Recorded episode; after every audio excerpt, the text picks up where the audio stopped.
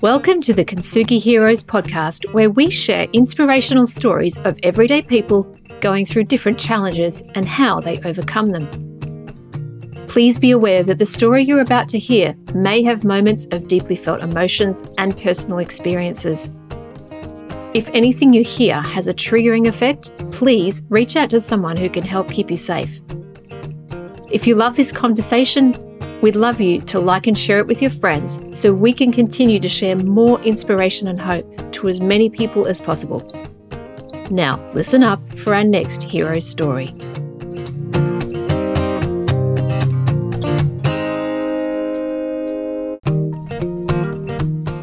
Sometimes we can forget how close to home mental health issues and addiction really are, especially if it's not around us. This conversation with Ross Durkin really showed me that it can impact anyone. Often we're so busy we don't see it. And Ross has lived his life with mental health issues, anxiety, depression, and addiction. He's been sober for 20 years, but this story is a real raw account of how easy it can be to fall into it or be impacted by it through genetic, whether it's societal, and how it can be someone in our group, in our class, in our family, at, in the workplace. What I love is how Ross has turned his life around and how he helps others. And he's done so much for others, and, and now he's, you know, helping people with in therapy and groups. And he's a member of Lifeline Australia. And at the moment, he's helping people in regional New South Wales towns, which is really, really important for those towns to get that kind of support that's really needed. So well done to Ross. I hope you enjoyed this conversation as much as I did. This is Ross Durkin.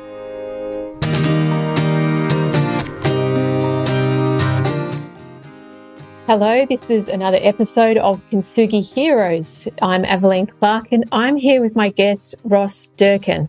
How are you today, Ross? Yeah, very well. Thanks, Evelyn. Yeah. Good to have you. Um, first of all, thank you so much for offering to share your story with me and everyone listening. I really appreciate it. Yeah, no, I'm glad to be here today. And yeah, I, I certainly don't think of myself as some hero, but if um, if my story can help even one person out there, I'm, I'm really glad to be here today. So thank you very much.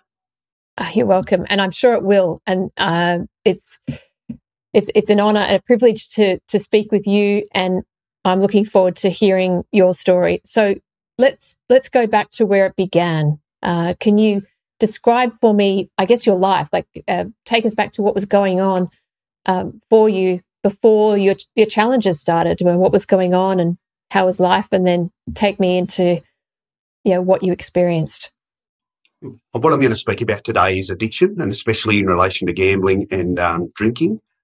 And one of the things when I did finally find recovery was there was a couple of really important points in my adolescent years that probably had a bit of a uh, stronghold on what, what led to me sort of going down that path. And I suppose to really sort of give you some background, my father was a bank manager, and back in the day, uh, bank managers used to move around every sort of four to five years. They didn't like them to sort of become too sort of entrenched in communities. I think was their thinking.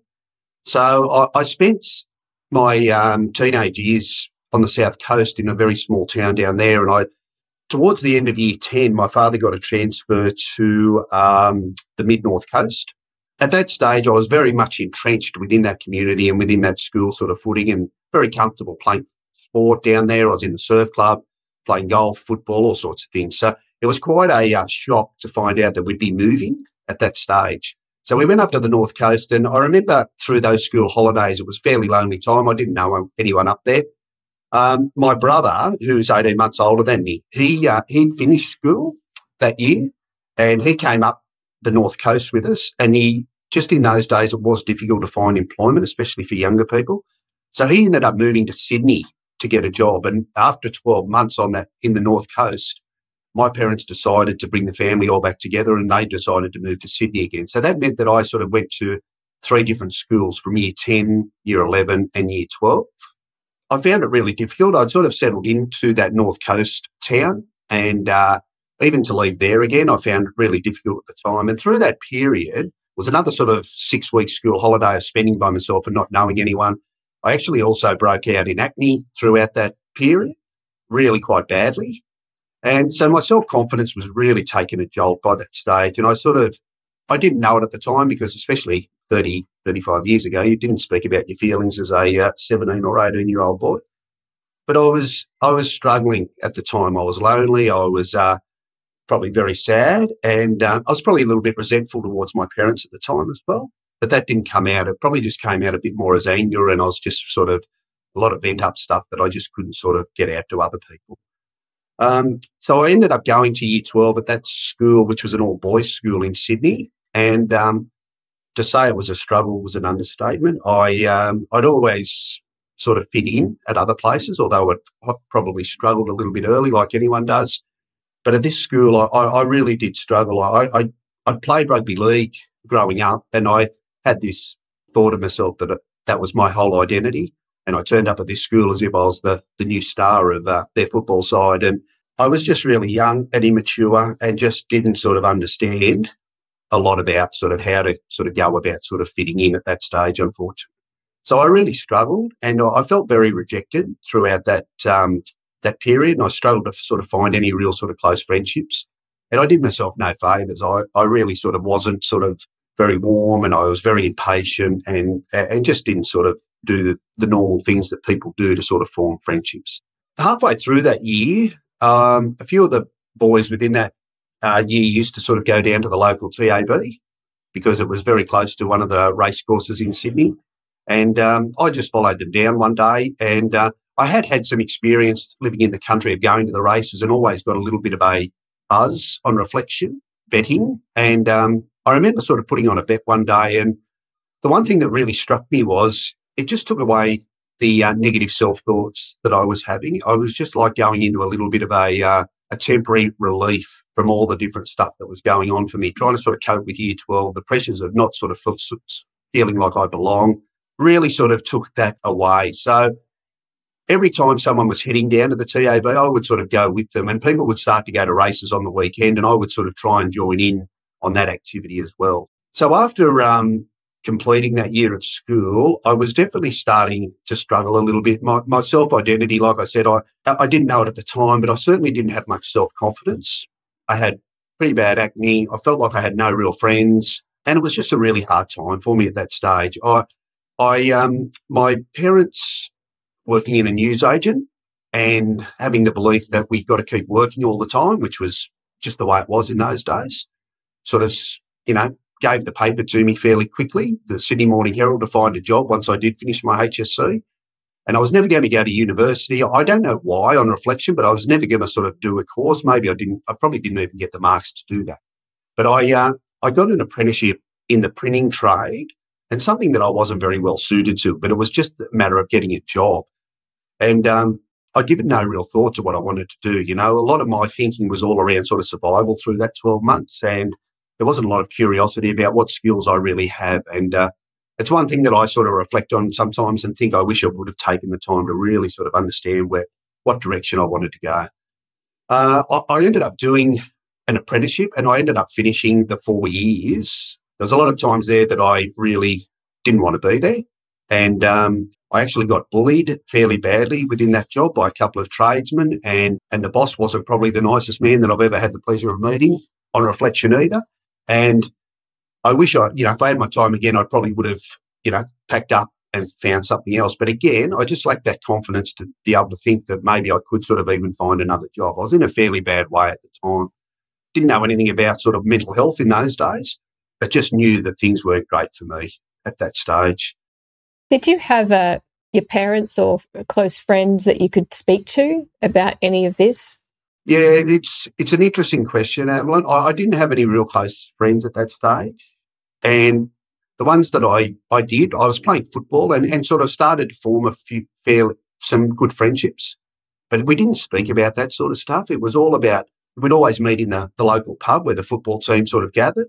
And it was always about the races were on or the beers were there. And it was more about sort of you know, just what boy, young boys or young men sort of talk about the footy, sport, betting, racing, whatever. There was never any conversation around sort of I'm struggling and I'm really doing it tough. And even my parents, as much as loving and caring as they were for all of myself and my siblings, they came out of you know their values and beliefs. Their parents actually were part of the Great Depression. So, as far as jobs and security, it was all very much we need to have a job, and you're very lucky to have a job. So, you know, just put up with this and get through it and finish the four years.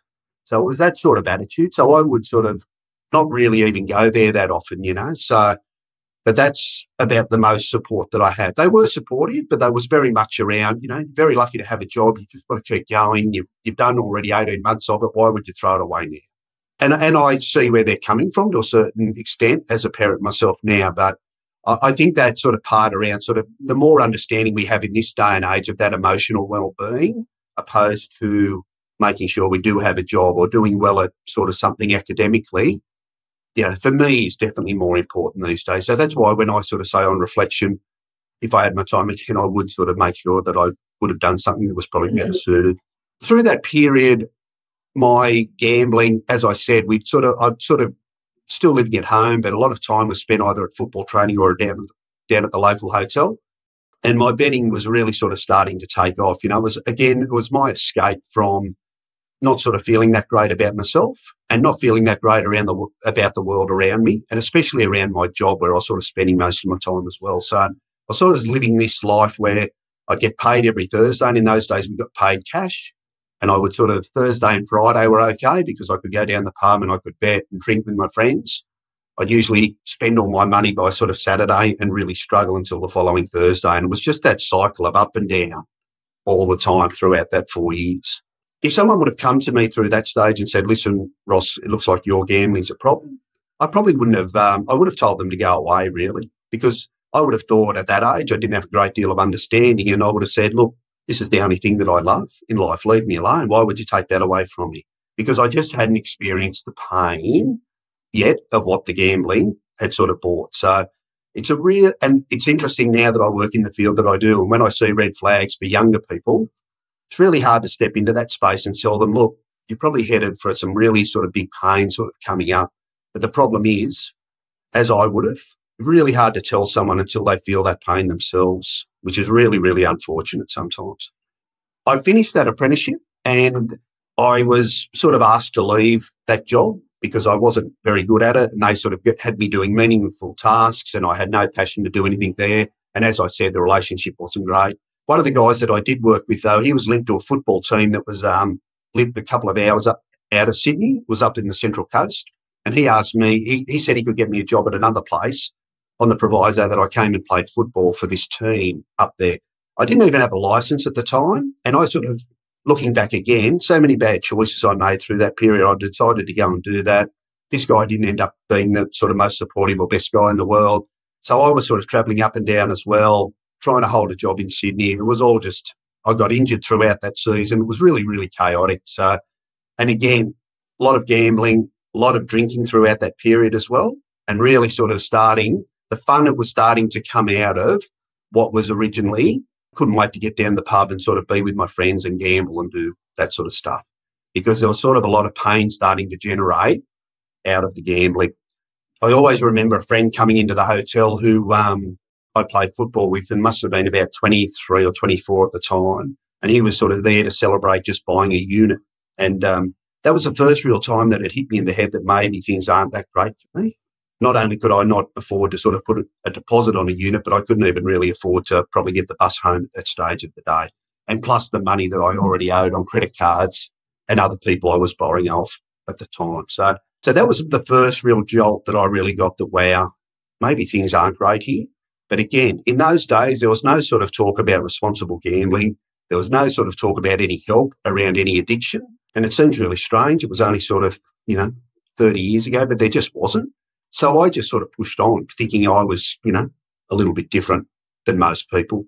I got uh, to about the age of 25 and things had really sort of started to deteriorate by this stage. People were getting very sick of me sort of borrowing money um, I had a lot of credit card debt. As I said, my parents were really sort of besides themselves thinking, you know, what's going on here? I really wanted to leave home because of the pressure that I was probably putting on them as well. But this cycle and this addiction that I was stuck in just kept me driving.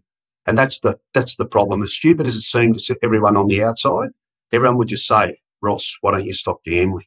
But there was this other stuff that just kept driving that, you know, the, the way I felt about myself, the way I was relating to other people, my thinking or my mental health, as they call it, just wasn't fantastic at the time. I'd lost a lot of confidence and I just wasn't in a state to be able to do that. One guy one day actually said to me, he said, You need Gamblers Anonymous. I'll never forget that. You know, it was a Saturday afternoon. I, it was a beautiful sunny day and I was sitting in the hotel. Must have been about five o'clock and he could just tell there was something not right. And I remember saying to him, if there only there was a place like Gamblers Anonymous, I would, you know, I'd go there. I'm, I'm that beaten at the moment. I don't know what to do because I had made attempts myself to say, that's it. I'm not betting anymore. And it probably lasted a day, a day or two until I got my next pay and then I'd sort of go back to it. I was really lucky. That guy sort of looked into it for me and he found out there was a meeting at Surry Hills in Sydney on the Monday night. And I actually went to that meeting by myself. And I always, I still remember vividly that um, sitting there that night just by myself, sort of very awkward and thinking, how did it come to this? There's a couple of people shared that night that really sort of I related to, just in regards to their story. And um, I started to go to that meeting one night a week for about nine months. And, and I abstained from gambling through that period there wasn't a lot of growth emotionally because I didn't, again, just being very new to it. I just thought, well, if I go to that meeting each week and stay away from gambling, that's all I need to do. What I probably didn't realize at the time was my drinking probably accelerated through that stage. Instead of sort of using the gambling to escape the way I felt, it sort of, I leaned more towards the drinking through that period. Again, I'll never forget, they asked me to, to do a, um, a role, which meant going to a monthly meeting within that sort of fellowship. And uh, I didn't go one night, and someone had a go at me, and I sort of took that the wrong way and sort of said, "Well, that'll do me. I'll just sort of not turn up at all anymore." So I stopped going to that meeting altogether. About two weeks after stop going to that meeting once a week, I decided to think, well, maybe I can sort of put a line in the sand and just go back to, you know, try gambling again and doing it in, in a controlled way. That didn't last for very long at all. But, you know, I, I it lasted about a weekend and my gambling really accelerated from there. Once I went back to it, it uh, it really took off, and um, within sort of a couple of months, I was back in the same problems I was sort of before I'd even gone to meetings. So the unfortunate part of that was that I ended up going through about um, another five years of a whole lot of pain. And, and, the worst thing was I knew I had a problem at that stage. I'd learned enough through those meetings that I'd attended that this wasn't that I just enjoyed gambling. There was more to it. There was more behind it than this. So it was really painful period for me. You know, just, I don't have any great war stories to share, you know, like some gamblers do, uh, bank robberies or anything like that. But there was just little things in my journey that were just really things out of character and things that I, you know, I look back on that just sort of really were painful times throughout my life. There, there was one particular weekend where in the old days you used to be able to sort of put a a betting card in and it would go through automatically at a club or a hotel. And um, I don't know how they do it these days, but it was late at night and I'd done all my money. And the guy who was running the actual tab, he yelled out me, he said, Don't put that in there. He knew what I was about to do because he knew I had no money. And the club was about to close. And I put it in there and it was I, I think it was five or six hundred dollar bet I put on. I didn't have any money on me. It was on a greyhound race. The greyhound didn't win, probably came last. Um, and this guy more or less said, okay, just stay there. I'm ringing the police. You know, you can't do this sort of activity. I remember I had to go the next day to a work function. I was taking some clients out because I was still working at this stage. And I thought, oh, you know, what, what's happened here? I was really lucky again. I had a friend of mine who actually was in, in the, in the building at that time and he actually bailed me out of that so that the police weren't called. But there was a lot of little sort of misdemeanors around that sort of activity that just, you know, I was too much of a coward to do anything really big criminally. But I did a whole lot of little things that, you know, really I would push the sort of boundaries a lot of the time. There's another time there I got a redundancy when I was probably 28 or 29. I had these grand plans to head up the coast for a couple of months and just sort of have a real sort of relax and try and sort of balance up. And uh, that was when the casino first opened in Sydney. And I, I went down there one night. I hadn't been there before. You know, within four days, I'd knocked all that money off from the redundancy. I just couldn't stop. I kept sort of going back home, and even my flatmate at the time, I remember, he would say he would be begging me, "Please, just stop." But I just that obsession and that compulsion just was sort of, you know, driving me, and I just couldn't. And I did all that money, like I said, within four days. I had no job to go to. The job had a car with it and they were given that car back as well. So again, just a really sort of, you know, the, the way I felt about myself was, you know, self perpetuating at that stage. I was already felt bad enough, but it was, the gambling was just driving things really, really badly. The other really big one was probably my brother, like a lot of friends who I'd met through football. I was very, very lucky, you know, like people, you know, looking back, really sort of had my well being at heart. And you know, my brother took me in. He said he just got married, and he said, you know, my wife and I want to take you in, look after you for six weeks, get you back on your feet, you know.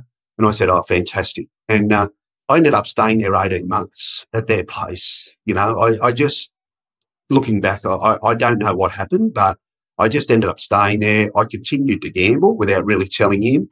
I came home one day and tried to borrow money off him after about 18 months. And uh, I, I, still remember his response. He said to me, Look, I can't give you that money, but what I want you to do is pack your bags and get out. And that was like, he just cut me off at the legs there and then, you know. And I remember if he would have given me the money, I would have gone down the pub and just uh, carried on the same way I'd always carried on. And uh, it was great that he did that to me that day. It, it really sort of put a shock into me of, you know, I went from this person who was just going to head down the pub to thinking, wow, I'm homeless all of a sudden. At that stage, I had a uh, unregistered and uninsured car that I'd probably been driving around for three years. And I think I stayed in there for a couple of days until another friend had sort of taken me in. But even by that stage, friends that I even played football with were starting to understand that stay away from him. You know, the money situation is never great. So I was in a really bad place. But even that wasn't enough to, to make me stop, you know. I, I, I just, I would try and try and try and I just couldn't stop, you know. And uh, people from GA days, Gamblers Anonymous days, going back that five years, would stay in contact with me. And one day a guy rang me up at the, at, uh, just in the beginning of 2002. And um, people would often say, just, you know, I'll take you out for a meal and we'll just have a chat and make sure you're okay. And maybe you could come to a meeting with me. And I'd always say, yeah, I'll come for dinner with you, thinking, well, I'll get a free feed and I might be able to even borrow some money off you as well, because that's where I was. And that's how manipulative I'd become. And I went with this guy one night and um, he somehow talked me into going to the meeting after dinner. And I walked into this meeting. There was about four or five people in there that night. And about 10 minutes after the meeting started, a guy walked in who I'd actually gone to school with in year 12. I remember thinking to myself, you know, I was more or less homeless. I was starting to think seriously about suicide. I had no detailed plan, but I certainly didn't want to live any longer. The pain had become so much, and I felt like I tried hard enough, you know. But I still remember thinking as he walked in, wow, you know, now this guy's going to know how much of a loser I am as well, you know. The ego still was there, you know. And I remember thinking to myself through the meeting, I'll just tell him that I've, you know, gone a bit silly on the gambling in the last month, but really my life's okay because we hadn't seen each other for a number of years. We played football together. We were fairly close friends, I thought you know, but we'd lost touch with each other. And I was just more worried about what he was thinking about me than any situation that I was in, you know. And uh, I, I still remember that night so vividly again because it was a changing point in my life, you know. When that meeting finished, I think I tried to make a beeline for my car so I didn't have to speak to him, but he sort of grabbed hold of me and he didn't really ask me how I was going. He sort of more or less went into his story about what had happened to him since we'd seen each other a number of years ago. And um, his gambling had led him to um, to do a couple of years of jail, and he had only been released sort of eight months earlier from that night. While he was in jail, he sort of got connected with a couple of people who really went out of their way to help him, and he also got some professional help. So he just told me his story. He was really honest and open about the way he felt and what had driven a lot of that sort of behaviour for him. And I still remember, you know, really breaking down and sort of being vulnerable for the first time in my life. It was like all the walls had finally dropped. That sort of masculinity, sort of I had to be Mr. Tough Guy and sort of act like everything was okay, just went crashing down. And I remember really crying and nearly sort of crying on his sort of, you know, sort of holding him and sort of just being in really, you know, quite distress. And um, we spoke for a couple of hours that night. I still remember getting into my uninsured, unregistered car and driving back home. But for the first time in a long time, there was some hope in my life. And um, it was a real, real turning point for me. You know, he um, he grabbed hold of me and took me to other meetings um, in the next sort of couple of weeks, and um, I met up with some other guys that I didn't even know attended. Gamblers Anonymous, who were sort of old football guys, and we sort of became quite a unit of sort of, you know, eight to 10 guys that would sort of go to different meetings a lot of the time, catch up for dinner. Also, sort of put me in touch with um, some professional help that I took advantage of. Like he sort of said to, at that stage, you know, to go to a psychologist, if someone would have told me that, I would have said, You're kidding, you know? But because he'd done it and someone that I sort of related to and seen what sort of changes had sort of happened to him, I went along with that. And it was the greatest thing I ever did was to do that, you know. And I, I learned the skills of, you know, cognitive behavioral therapy, which sounds really, really confusing, but it's it's so not. It just sort of means that you know, our thinking plays such a role in the way that we feel and ultimately the way we ended up behaving, you know. And a lot of my thinking was just so negative around myself, around, you know, the way I thought other people perceived me, around the, the world itself, you know, how scary a place it was all the time. So I was always having, you know, and that would generate a lot of negative feeling in me. And when I got that negative feeling, I wasn't sort of emotionally um, mature enough to cope with that. So for me, I would just run off and gamble. And that was the way that I dealt with it all the time. You know? So just learning that stuff was just unbelievable for me, you know, and uh, having that support and that friendship sort of combined with that just made sort of such a difference. Sorry for the interruption. This is Ian Westmoreland, the founder of Kintsugi Heroes, and thank you for listening to this story from one of our amazing heroes. Our mission is for these stories to provide hope and inspiration to people experiencing life challenges and to also educate the broader community on how best to provide support. If you would like to help us to continue to produce more hero stories and cover more adversity themes, we would welcome all donations. These can be made via our website, kintsugiheroes.com.au. The donate function is at the bottom of the homepage. We'd also welcome any feedback you can email me direct using ian at kintsugiheroes.com.au. Now let's get back to the story. So what happened was I um I sort of became part of Gamblers Anonymous and really sort of threw myself in there. There was a period of about 12 months where the drinking sort of really accelerated again, although I was getting some other help. And I really sort of had to sort of understand that a little bit. And I actually, some drugs sort of came into my life at the, so instead of sitting in a pub, I was now finding myself going out to parties and doing other things. But being that addictive personality and having these issues around myself and the way I perceived other people, I would sort of often look, lean towards things that I would escape from.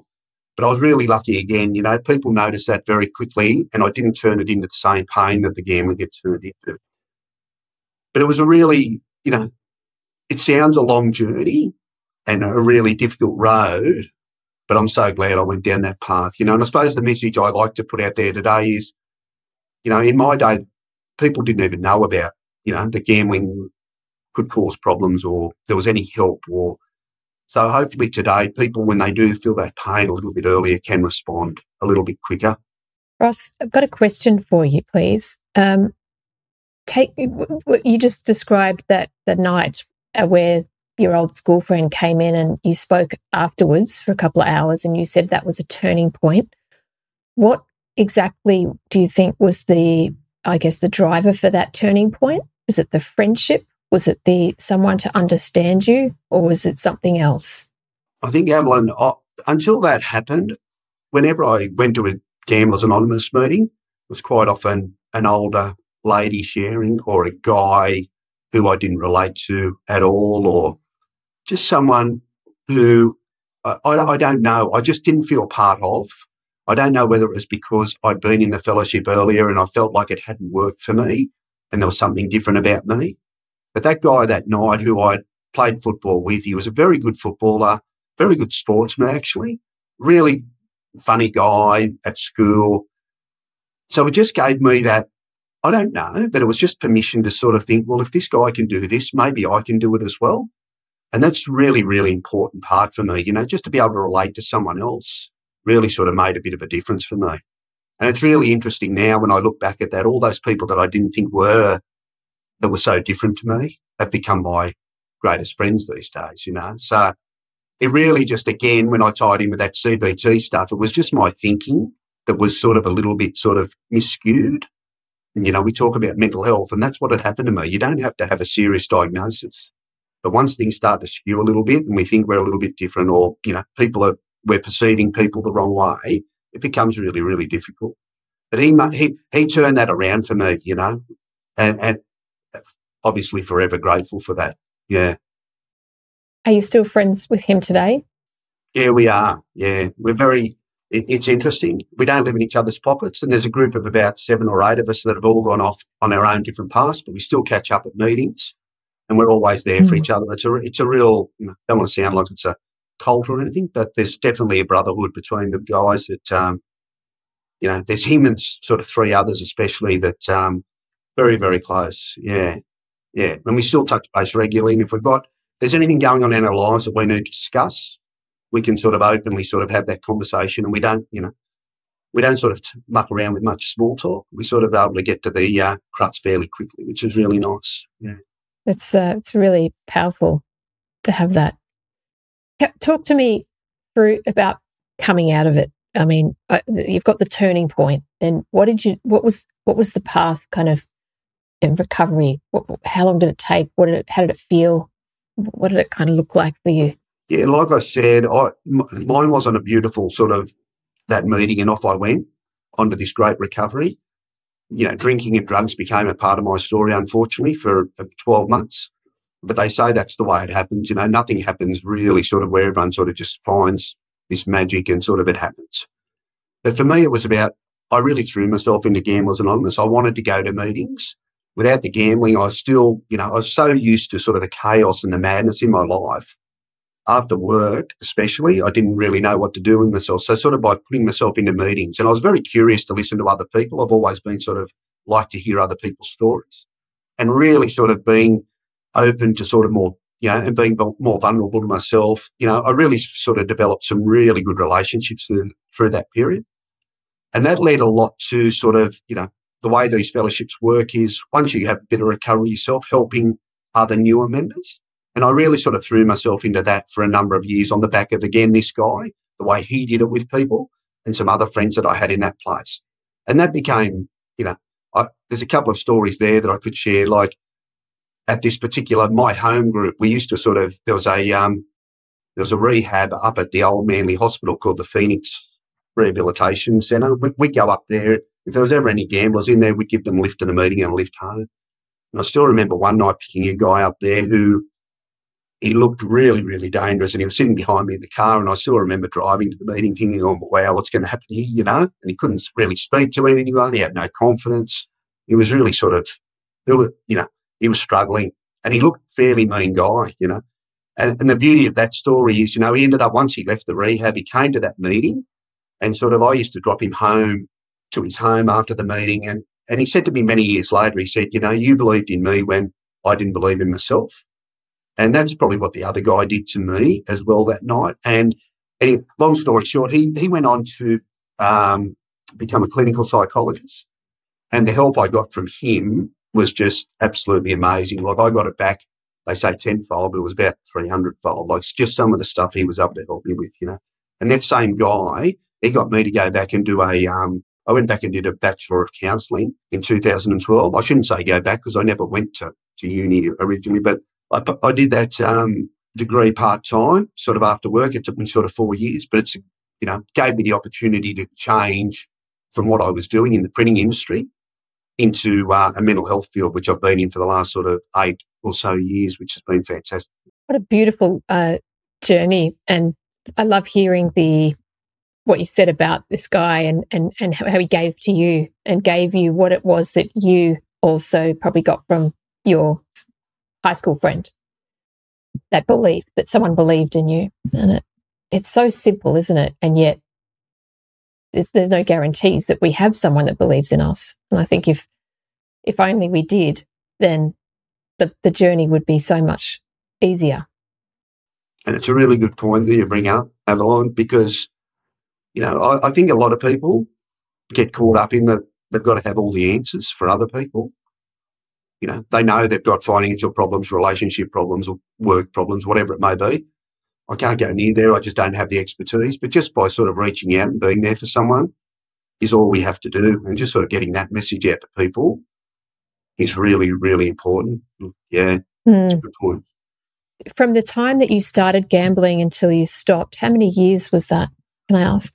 Um, probably about 13 years that I sort of gambled for. And that's where I was Mm. scared to probably come on the podcast today because I don't want people to think, wow, I've got to go through that much pain Mm. until I sort of find recovery. It doesn't happen that way for a lot of people. That You know, we're really lucky today, especially in the fellowship. There's a lot of people that are 21, 22 in there. And especially with the way they market, you know, the football betting or sports betting these days, you know, yeah. it's it's unfortunately sort of getting people into trouble a lot lot earlier than probably what they did in my day. So Mm. yeah, it just doesn't have to be like my story. I suppose is my point. Mine was an extended amount of pain, which I uh, I still look back and think, wow, I was lucky to make it through there. I mean, I you know the truth probably being, and I've sort of said this already, I made it through because I was very lucky. I had some supportive family who looked after me, and I'd made some fantastic friends. Although I talk about the pub as probably a place where probably wasn't a great environment for me, I was really lucky. I played with some really wonderful people through that period who really sort of always looked out for me and tried, just wanted the best for me. So, you know, I often say the, the saying, you know, there but for the grace of God go I, when I see someone whose home was because no one lasts for 13 years and keeps working and doing what I did unless they've got a lot of Mm. support around them. And I was really lucky that I did have that, you know. So, Yeah. yeah. Have you been able to share your story openly and uh, with your family and your older brother? Yes, yes, yeah. No, we, we I have been, yeah, very much so. Yeah, no, it, it's probably hard for my mother and father to listen to because, like all parents, they feel responsible. But I, I definitely don't hold them responsible for any of the stuff that happened. All the decisions they made were for the best for our family. But we all get affected in different ways and the way we perceive different situations, you know. So it's just the way that was. But yeah, no, definitely become very close with my older brother today he and I don't think he'd mind me saying, you know, he we've had similar sort of battles around, you know, different things that have happened in our lives. But he he didn't fall down that addiction sort of um, pathway at all. But we've de- definitely been able to sort of talk about, you know, the way we feel and sort of the way we behave, and that's been fantastic too. You know, that experience. That's really nice that you're able to share that with him and, and look back on what he did for you by kicking you out. And, well, that was my younger uh, brother, sorry, who actually did Oh, that. okay. Yes, but um, my, my older brother was the one. Who, yeah, no, but both of them have played a big part in my journey along the way, without a doubt. So, That's it's only wonderful. my sister actually too, so I was very lucky in that regard. Yeah, you do sound, from everything that you've said, it does sound like you had a lot of luck, a lot of good people, like you said, around you to sustain you for those number of years. Um, Yeah, keep, no, I keep did. you Yeah. afloat. When you were when you were coming out of, I guess, you know, you were back engaged in the fellowship and going to meetings, um, and then you were on the, the the path of healing, should we say? Because it's a it's a healing journey, isn't it? Yes, not just stop gambling, stop going to the TAB. It's it's completely mental and emotional and all the rest. Uh, What was it mostly that got you through that pulled you towards wanting to get out of it, away from the pain towards a better life? I sort of got into a relationship just right at the end of my gambling, and I had a stepdaughter who I wanted to be better for her. And I also had my own son who had just been born. I was still sort of drinking when he was born for about um, for about eight or nine months, and I knew I just wanted to be better than what I was at that stage, and that was the driving part for me. I never wanted, you know, to stop gambling and be this great businessman, or I knew I was never going to play football for Australia, or I was never going to climb a mountain or do anything crazy. The, the one drive that I did have was I just wanted to be a good dad and try and be the best person I could be for those, for the kids.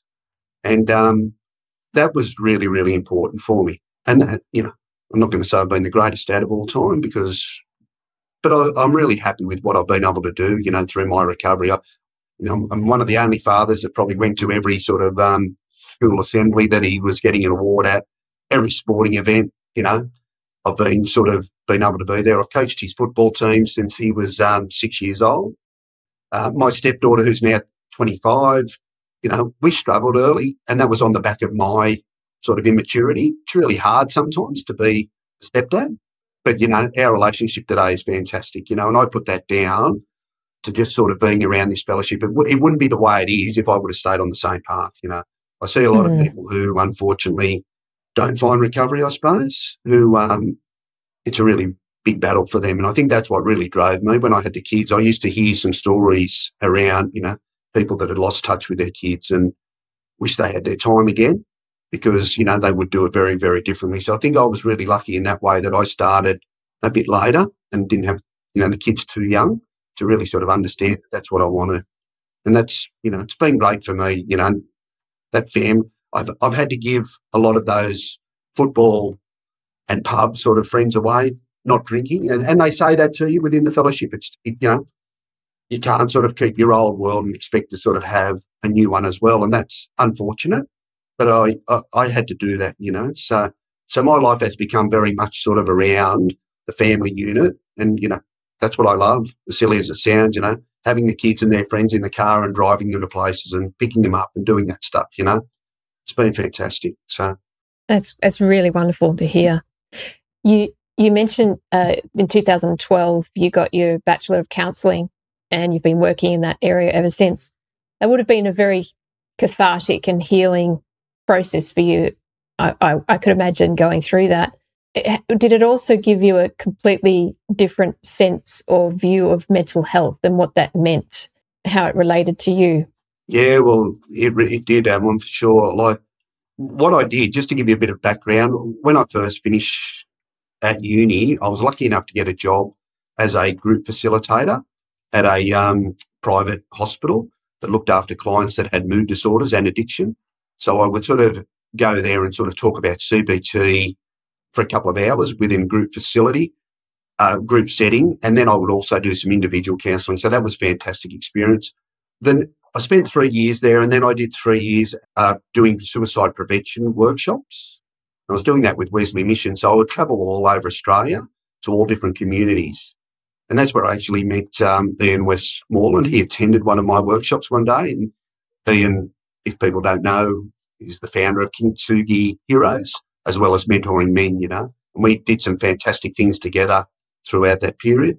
And and then I the last job I've got is working with Lifeline Australia as a um, community consultant. And with the project I've been working on is looking after communities within uh, regional New South Wales that have high incidence of um, suicide.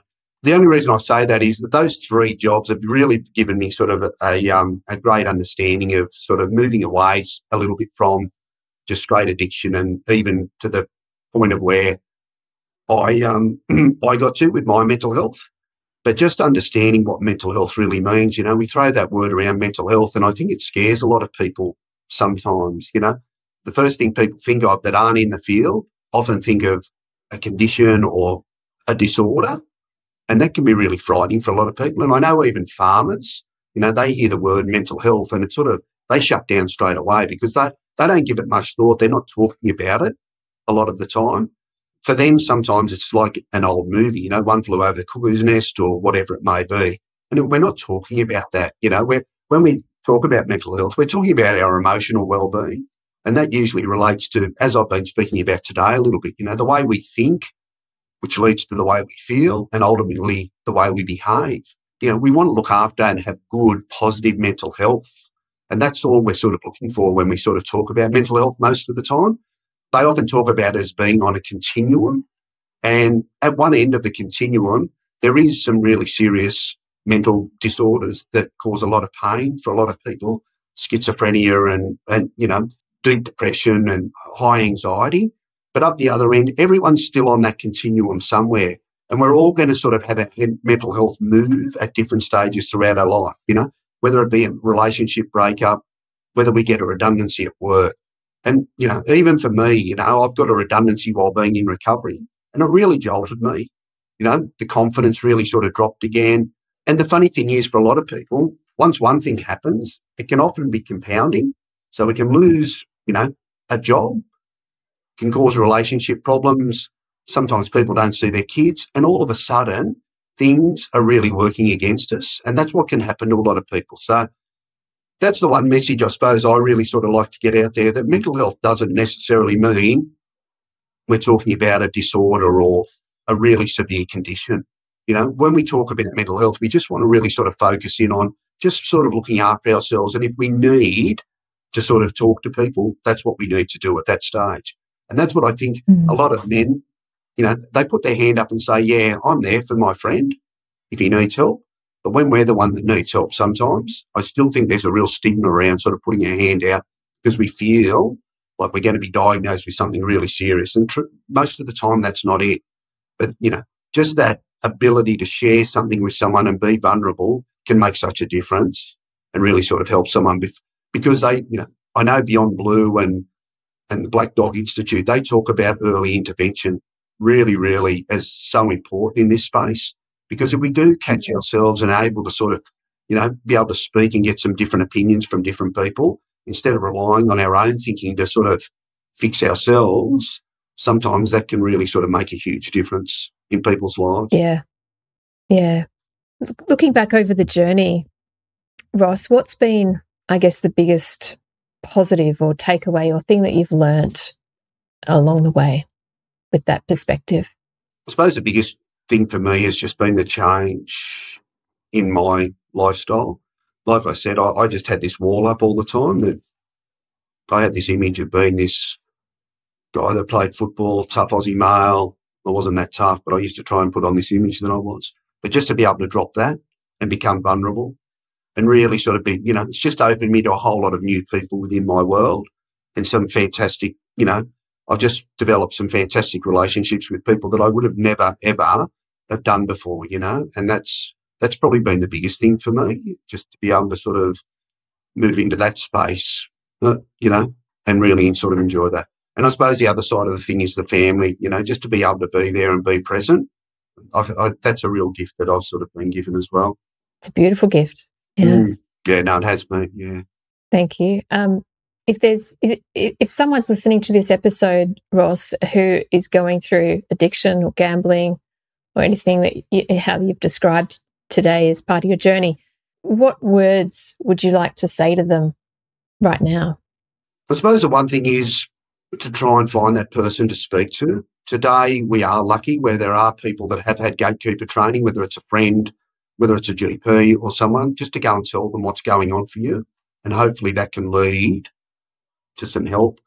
I'm not telling everyone to sort of do what I did and walk into a Gamblers Anonymous meeting by themselves because that's not for everyone. In, in my day, abstinence was the only sort of road to recovery. Today, there's a lot of different sort of avenues. There's you know, a lot of people just go and see a GP and get a um, go and see a psychologist, which, as I said, is a fantastic road. There's places like Smart Recovery, which are more based on harm minimisation around gambling or drinking than sort of total abstinence, and sometimes that's a better answer for some people. But I suppose the key to the whole thing is not just living in your own head and expecting to find the solutions, because that's where I stayed for a long time, and it was just such an awful, painful place to be. And I think if we reach out to someone and we don't get the right response, whether it be a GP or a friend, try someone else because there is help out there. And sometimes it doesn't take a lot, you know. I'm not saying it's an easy journey because I know people that are sit, sitting there that have sort of, you know, had nearly 20 years, you know, from non drinking or non gambling like I have, are going to say, well, there's pain along the way. And I get that. But if I can do it, other people can do it. And that's sort of the message that I want to give. Yeah. And it's worth doing. You know, once we find that path, things can change fairly quickly. A lot of people think it's all about the money, but it's not so much about the money on the gambling, you know. There's other stuff that you learn along the way that's really, really beneficial to helping you sort of enjoy a better life and, you know, better relationships with people around you. That's gold. Thank you.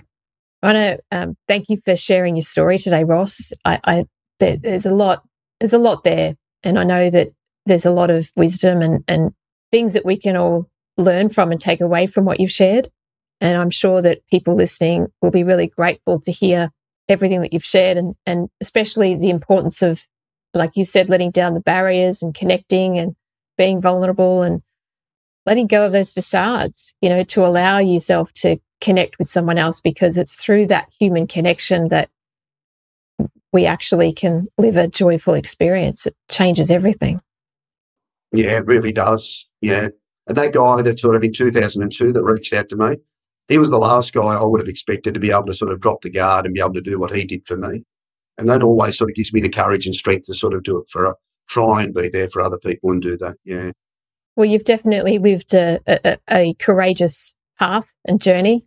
And thank you for sharing that with me today. I really appreciate it. No, thanks for having me, It's been a pleasure. Thank you. We hope you've enjoyed this episode of Kintsugi Heroes please like and share the show to your friends so we can get this out to even more people. If you have a story you'd like to share with us, please reach out using the contact details below. And join us next week for our next hero's story. Until then, keep being you and remember that we are all heroes in our own unique way. Only when it's broken.